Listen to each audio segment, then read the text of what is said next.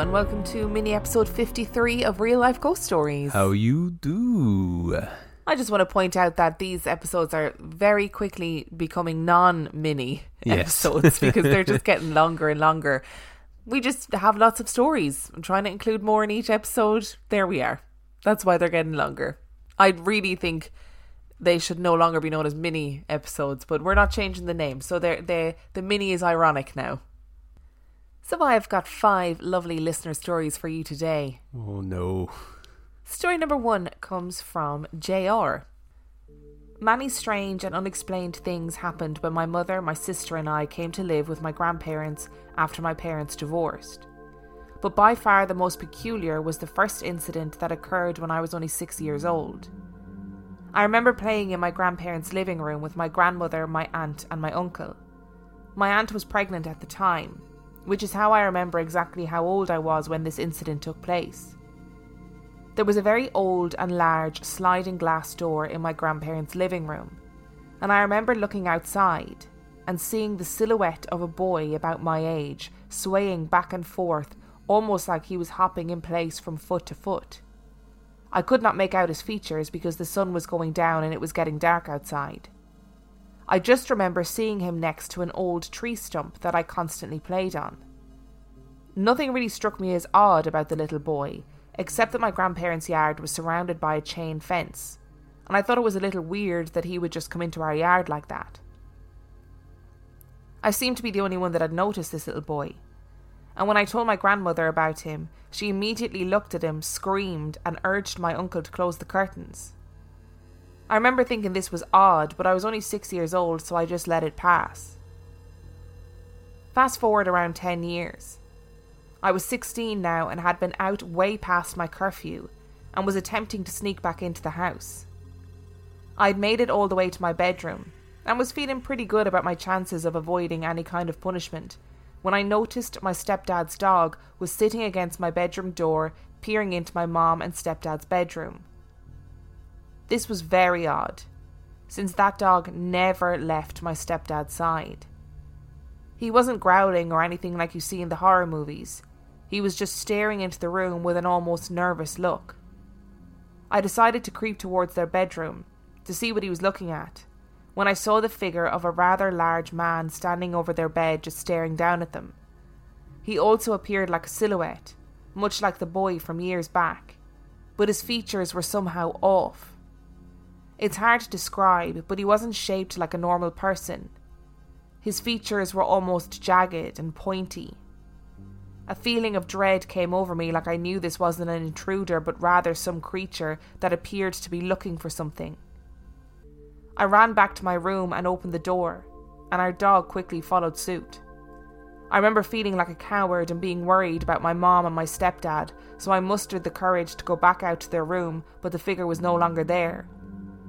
I told my older sister about this, and she and I shared several odd experiences we had had throughout the years living in my grandparents' house.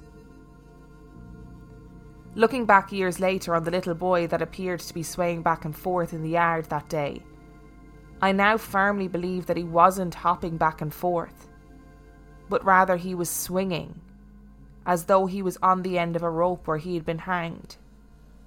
That thought gives me chills, since I have such good memories of playing on that tree stump.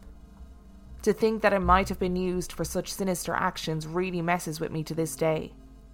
Nope. this has got my nightmare fuel in it, isn't it? Little kid ghost, animals behaving badly.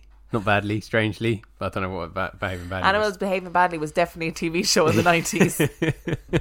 I'm in my 90s brain at the moment. I'm feeling very philosophical today, so I'm hoping that you will bear with me a second because I found it it's fascinating, isn't it, that when he saw the little kid in the garden as a kid himself, his only thought was, "Well, why is he in my grandparents' garden?" Not, "Oh, this is odd." or this is scary, or this, Or is this is spooky. scary. I wonder if I wonder. This made me wonder two things, and that is, at what point in our lives do we become aware of things being not quite right? So do we? And and, and are there any? Have we had any stories? Because I can't remember where the child has realised that something's not right with what they're seeing. I guess we had the the little boy that was shooting the thing for his sister a couple of episodes ago, didn't he? That was his aunt, but he. Oh. Oh, I don't think he. I don't think he realized. Like he never said it was spooky. He just said, "I'm shooting at the man." Yeah, that's true. But I guess you know, as a six-year-old or whatever age, they just are more accepting of things, and they're just going, "Oh, weird. There's a boy in the garden." yeah, They're not like, "Oh shit, there's a boy in the garden. That's weird. It's obviously a ghost." They just accept it. I just wonder when you get. I mean, do you have to be told about ghosts before you realise that before ghosts become your part of your psyche, or do you? Is there? Do you intuitively know at a certain point your instincts raise to where you go? Oh, that's not quite right. Because kids do get danger, don't they, without being taught to a point. I think is it scientifically there's two things you're born frightened of, and that's loud noises and sudden drops. I might be Ah, making that up yeah, that, no, it is something like that, and that would make sense because a, a ghost is neither of those, unless every- the ghost makes loads of noise and picks you up and throws you on the floor. and everything else is a learned fear. Okay, you, you learn like you touch a hot radiator and you learn, oh shit, that's hot. Get possessed by a demon, learn. mm, Oh shit, demons are bad. Yeah. yeah. gotcha. And our second story today comes from Tony. When my family lived with our very Catholic grandmother in California, my two sisters often talked about a little girl who lived in the hallway ceiling. They would often have long conversations with this girl who no one else could see. One of my sisters is deaf, and my mother would walk in and find her signing to no one. When asked who they were talking to, my sisters would say Sally. Other than that, nothing really happened, and my parents and grandmother chalked it up to an imaginary friend who my sisters had made up. As they grew up, eventually Sally disappeared, and no one ever talked about her until my sister's daughter was born. We were visiting my grandmother at her house, and my niece was sitting in the spare room playing and talking to the ceiling. When I asked who she was talking to, she said Sally. No one had ever told her about this little girl. I prodded her for more information, and after a few days, she finally said that Sally was in the ceiling because she was hiding from her father. I didn't understand anything about it, and my sister and I were very concerned that she had said this. We went down to the library and found out that my grandmother's house was one of the first houses built in the neighbourhood after it had been nothing but orchards for years before. There had only been one previous owner of the house before my grandparents bought it in 1965. We found out that the man who built the house had two children. One of them was named Sally. There was no information other than that, but we believed that the owner had done something to the kids. After that, no one has seen Sally or even heard anything in the house, although I still hate going in there to this day. My other story is from when I was 10 years old.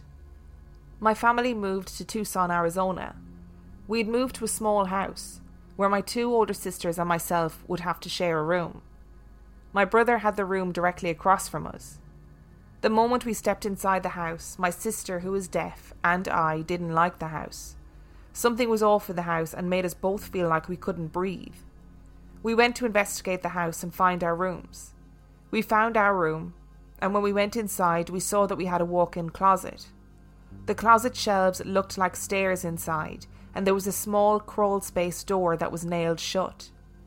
My brother and sister wanted to know what was inside, even though my mom told us not to mess with it. My brother found a drill gun and proceeded to take out the nails that were inside the door. Once he opened it, he said he felt a gust of wind emerge from the opening and he fell to the floor. He didn't want to mess with the opening and left the crawl space door open. Later that night, we were all in our room. My brother had decided to spend the night with us since none of our beds had arrived yet. We made pallets on the floor and were listening to my eldest sister read to us Harry Potter from a flashlight since our parents had thought we were all gone to bed. Suddenly, the light inside the closed closet came on. We immediately looked over and saw the closet door swing open and saw a dark black shadow form on the ground. It was large and slithered along the ground, slowly making its way over to where we were. We were all frozen in fear, not moving until finally the black shadow seemed to grab at my brother's leg and yank him off the blankets. It was only a few seconds, but when my brother was able to get up, he had distinct red marks on his ankle like someone had grabbed him. Of course, my parents said there was nothing and that we had all been making it up. After that, we made sure never to open the closet again. We placed our dresser in front of it, and it seemed to help, and we never really saw anything in that room again. Now, we had only lived in the house for a short time when I was allowed to stay up late and watch a movie with my dad in the living room. I can't remember what we were watching, but I remember signing to my sister all of the lines in the movie, since the captions on the TV were horrible and she was getting confused. Suddenly, I had the urge to look over to the kitchen. I turned and I could see a woman dressed all in white. She looked real, almost like someone out of an Old West film. We lived relatively close to Tombstone, where they filmed all sorts of Western films, so I was familiar with the garb that she wore. She looked at me for a moment before she opened her mouth. She looked like she was screaming, before picking up her dress and running out the back door. I immediately ran to my dad and told him what I saw. He stared at me for a moment and then said, You saw her too. He then proceeded to tell me how he had seen the woman in the kitchen a bunch of times since we had moved in, but didn't want to scare anyone. After that, I saw her a bunch of times, and it didn't really bother me to see her anymore. We moved out of the house after two years, and it was the biggest weight off my shoulders when we did. Yeah, no, no doubt, no doubt. All that stuff going on, the shadows trying to take you from your bed, lady in a white dress, and screaming. It's And the vision of yeah. her standing, like silently screaming, Yeah. traumatizes me. kind of like Tiny Bims when she wants food but can't quite get the voice the first time. Yeah, it's very. That's also very traumatizing. No, I I'm not trying to minimise the scare here at all. That is not something I would want to live through. I'd imagine that it was a very heavy time, and that that weight was definitely lifted when you when you left. And also, let's talk about Sally, yet another multi generational ghost. How many stories have we had where children and then the next generation of children see the same ghost? What the heck? Yeah, but that's I think that's the most I think that's in many ways the most kind of enduring evidence that we get because I just there doesn't seem to be like for many, most a lot of the things that we get there might be a sort of logical explanation. I, I mean, those logical explanations are wrong as far as I'm concerned, but there might be a logical explanation. When you get something like this, where it's one generation referring to the ghost by one name, and then a new generation that have got no prior knowledge of that referring to the same imaginary thing by that name, and then you go and look in the records, and there is a little girl that lived in. Uh, that is just amazing evidence, as far as I'm concerned. The reality is that scientists, you know, the world's big thinkers, politicians, everybody, they need to get kids in to make big decisions. They need to get kids in to figure out science, to figure out policy, to figure out how to end hunger and homelessness. Get the kids in. They get it. They get the world. They see the world differently. They'll have like kooky ideas that just might work.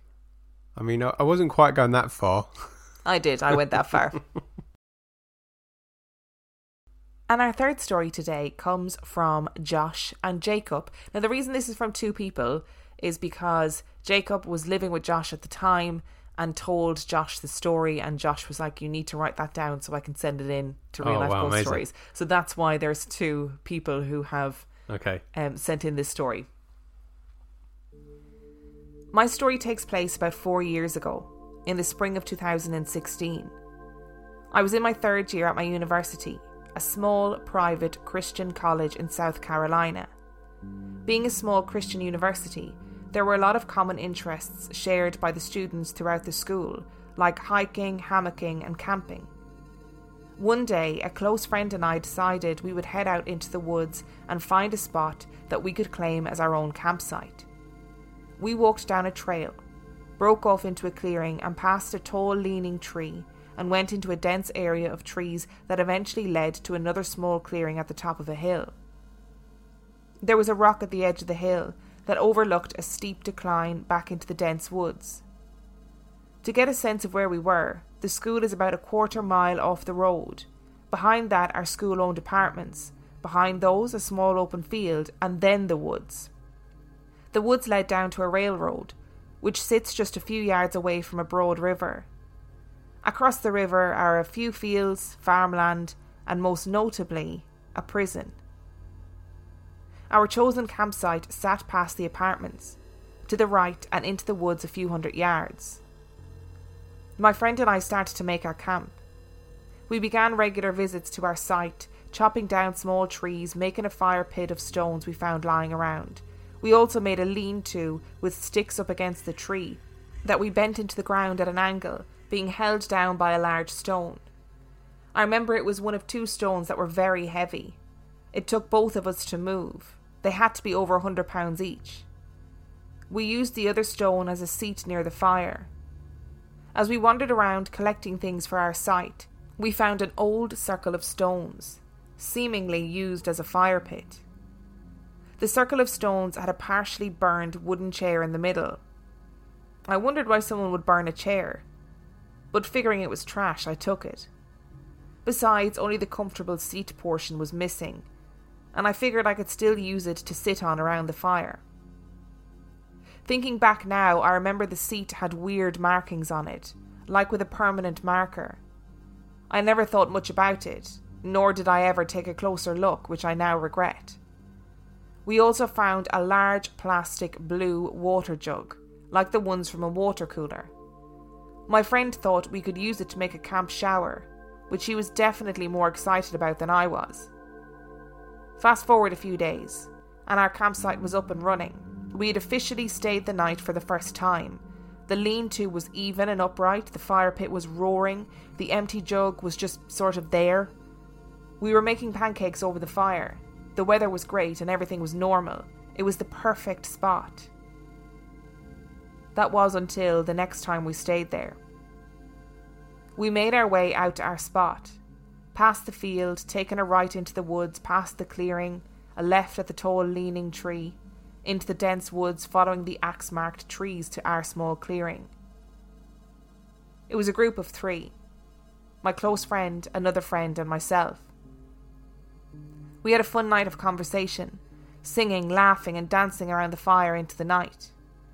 It was late, so we put out our fire and each climbed into our own hammocks in a triangular position, and around the fire we fell asleep. Later that night was when I heard the rustle of footsteps. I immediately woke up and realised it was still the middle of the night, and I think, who is up right now? So I peered out over my hammock, and in the night I could still see the shadows of my friends' hammocks, clearly still occupied. They were asleep. So who the hell was walking around? The steps continued, slowly circling around our campsite. This was one of the few moments in life where I felt true fear. My blood ran cold, and I suddenly felt like someone or something was watching me. I didn't move. Either I couldn't move or I wouldn't, and it was probably both. I listened to the rustling around our campsite. I immediately tried to think of anything it could be. I hoped it was a squirrel, but the steps weren't quick and small like a squirrel. These steps seemed to be deliberate and slow. A few times in college, a prisoner had escaped the prison and crossed the river, so our school went on lockdown. Maybe a prisoner escaped and stumbled upon us. The thought terrified me. The rustling stopped, and I somehow eventually fell asleep. I woke up the next morning and everything seemed normal enough. I don't remember if I asked my friends if they heard the footsteps. I'm sure I did, but I guess they didn't, or if they did, I don't remember. I gathered my things and we headed out, planning our next camp. I don't remember if it was the next night or the night after that we went back, but I will never forget what we saw on our next trip out. This time it was just my close friend and I. We headed out late afternoon and it was almost dusk. We started our familiar walk past the apartments, past the field. We took a right into the woods, down the trail to the clearing. We take a left past the tall, leaning tree and into the dense woods. We follow our axe marked trees and almost make it to the clearing when we see it. The chair, hanging on a tree, or at least part of it was. It was only half of the chair, like it was smashed or broken in half. The strangest thing was that it was up, way up in the tree. It was easily 40 feet up. And not just thrown up, it was hanging on a limb like it was placed there. It was a tall, thin tree, like a pine, so it would have been hard to climb in the first place. So, how did it get up there? The strangest thing about this chair is that it wasn't hanging at an angle, it was hanging upright, in the same orientation as if it was sitting on the ground. And then we saw the rest of our campsite. It was completely destroyed. At first, I thought some other students were messing with us, but on a closer look, it seemed that whoever did this was angry, like they were trying to send us a message. The water cooler was thrown a hundred feet or more away. Our fire pit was completely disassembled. All of our sticks from the lean to were strangely perfectly laid back on the ground, and the tree was no longer bent. I didn't even see the two heavy stones at first. They were maybe 50 feet away, like they were thrown. But how? Those things were heavy enough with two people carrying it. Then I looked down and I saw something that sent chills down my spine. The message they were sending was clear. All of the stones that made up our fire pit along with some sticks, were right at my feet. I felt my blood grow cold like it did the night I heard the shuffling footsteps when I knelt down and realised that the rocks and the sticks spelled out the words, Never come back. You could sense the malice in the air. Why would someone spend so much time and energy moving those heavy rocks, smashing the chair in half, somehow placing it on the limb of a thin tree 40 feet in the air, and laying all of the sticks from a lean to back on the ground perfectly side by side? And it's not like the sticks from the lean to were thrown about or knocked over, but were laying exactly as they were when they were up against the tree. And that's when I remembered the steps that I'd heard on our last night there. Maybe whomever those footsteps belonged to was responsible for this. Maybe we were being watched the whole time. And I got the sense that I was being watched in that moment. Apparently, whoever was watching didn't want us there. We didn't stick around to investigate. We booked it out of the woods, and after some time had passed, sort of shrugged the experience as someone messing with us or someone trying to protect their property. But the question of why it was done in that manner still bugged me, and I couldn't get past how angry they seemed. Many months after this incident, I was hanging around a fire with a lot of people from school at a friend's house. We started to tell stories about strange things that have happened around campus. I hear from other students whose parents are professors at this school about stories of cursed voodoo items like masks, artwork, and wooden keepsakes that had been brought into our school gathered from mission trips from around the world. They sat in glass shelves in the bottom floor of one of our classroom buildings. These items spooked so many people in the school that some of our professors even believed them to be possessed. They took certain items and blessed them to expel any dark forces residing in them. But if there were dark forces to be exorcised, then where did they go?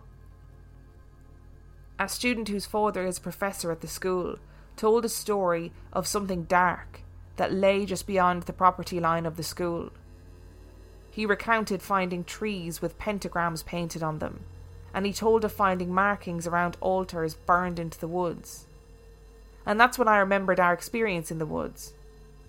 I asked where in the woods these stories came from, and he said, Oh, it's like past the school apartments into the woods way off to the right somewhere.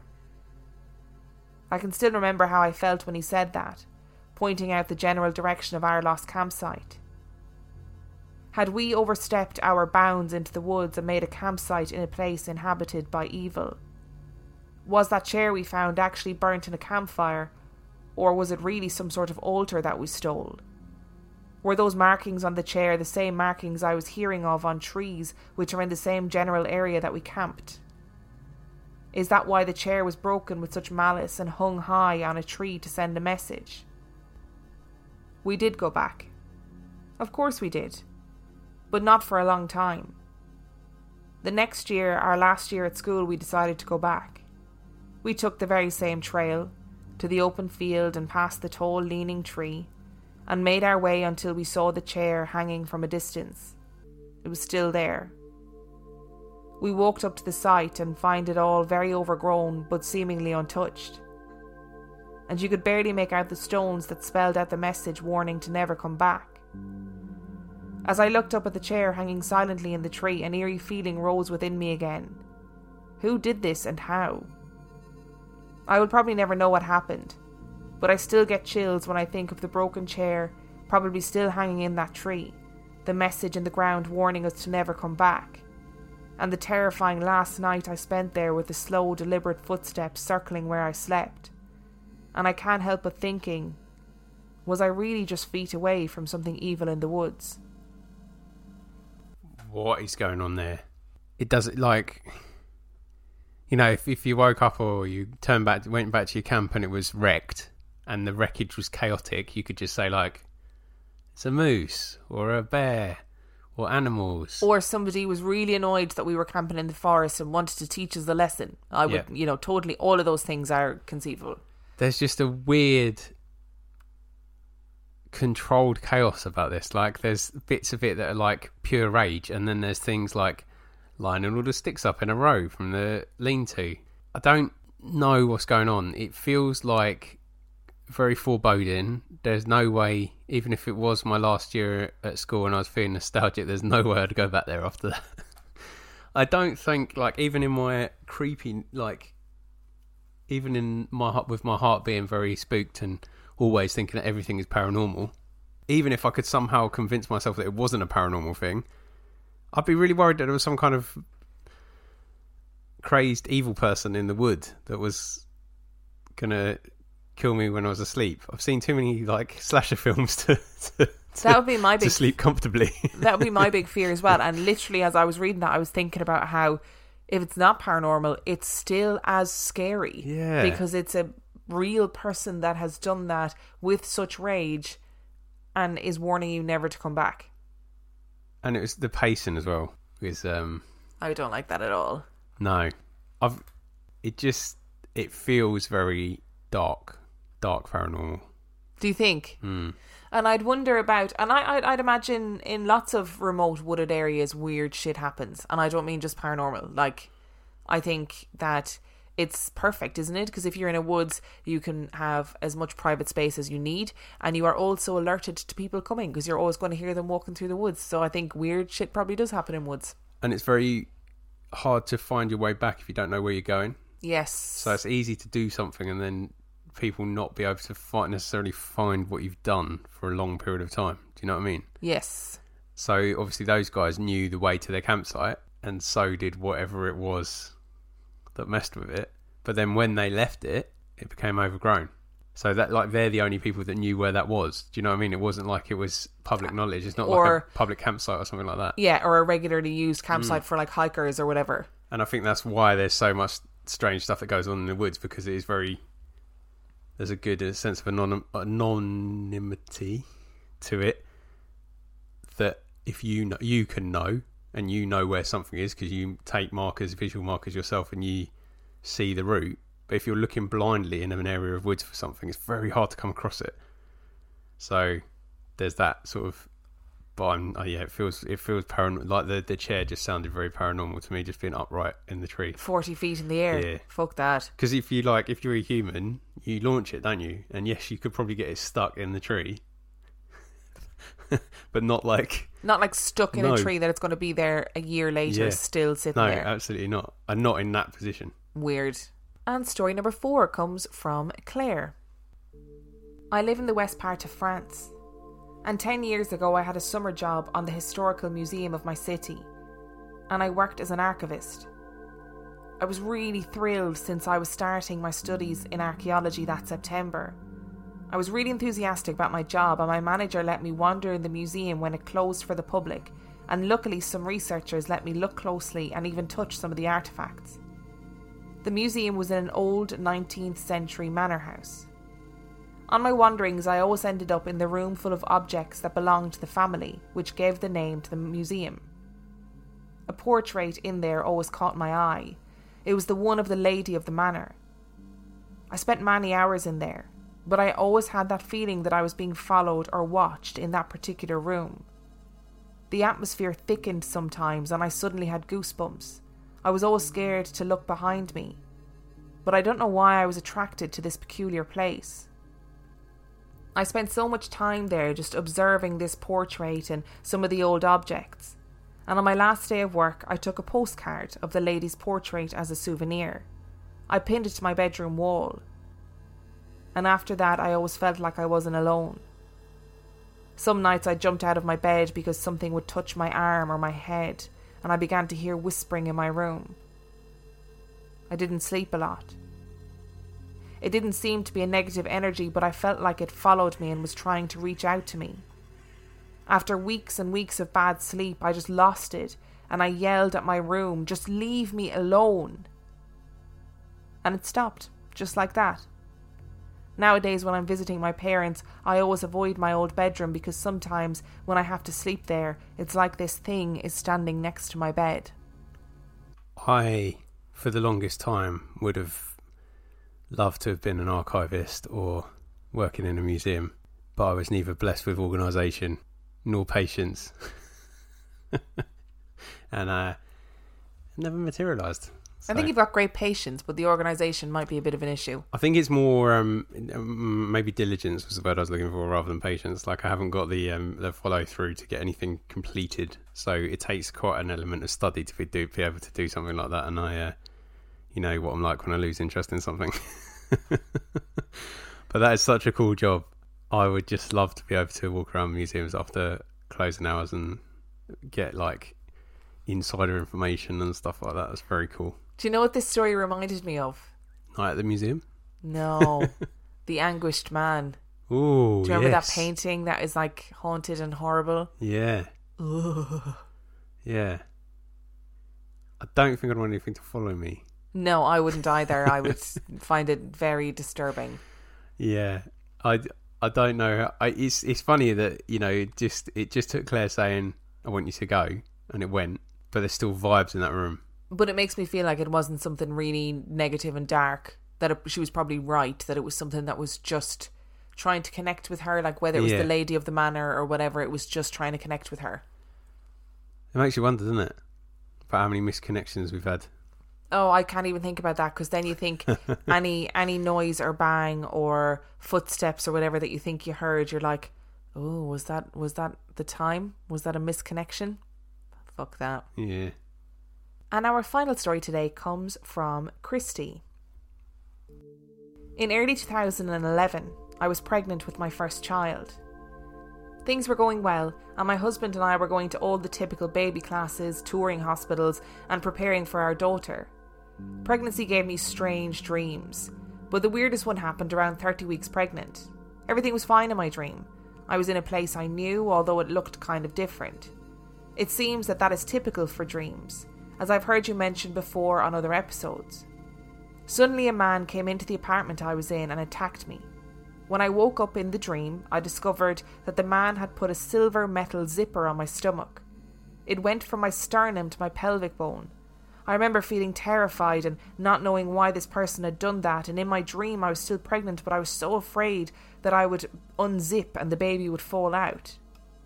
I just chalked it up to a strange pregnancy dream and went on with my day to day. Fast forward two weeks, and I was 32 weeks pregnant and having horrible abdominal cramps. Being first time parents, my husband and I thought it was Braxton Hicks. So we tried lots of at home ways to remedy those and would have continued on that way, but I started to vomit. That was when my husband insisted we go to the hospital, and at that point I was afraid I was in labour. We spent about six hours at the hospital while they monitored my daughter. She was absolutely fine. And they ran lots of blood work and imaging tests on me to try and figure out why I was in such pain. At this point, I was being sick regularly, and I was actually physically sweating from the near constant pain. The doctor decided to transport me via ambulance to another hospital because they believed I would get better care there. Once we arrived, the new doctor told me he could do tests, but in his opinion, he thought I was in trouble and wanted my consent for emergency exploratory surgery. Thankfully, this surgeon was correct.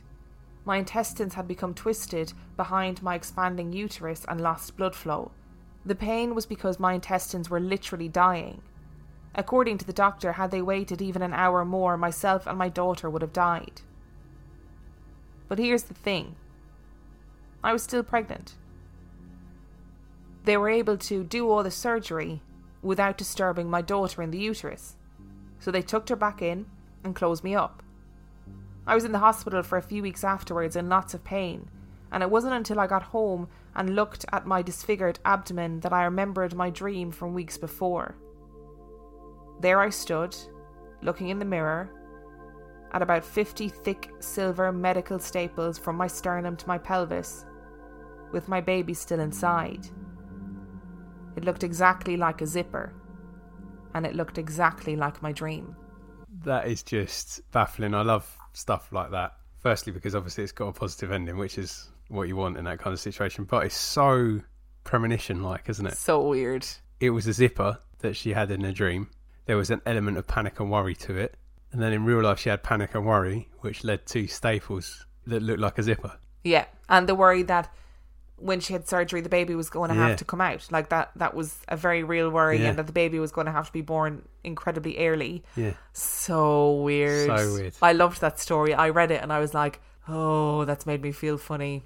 Yeah, it's just, it's just, uh, it's so premonitory. Premonitory? That's a word I made up, definitely. Yeah, well, we're going to keep it. we're going to keep it.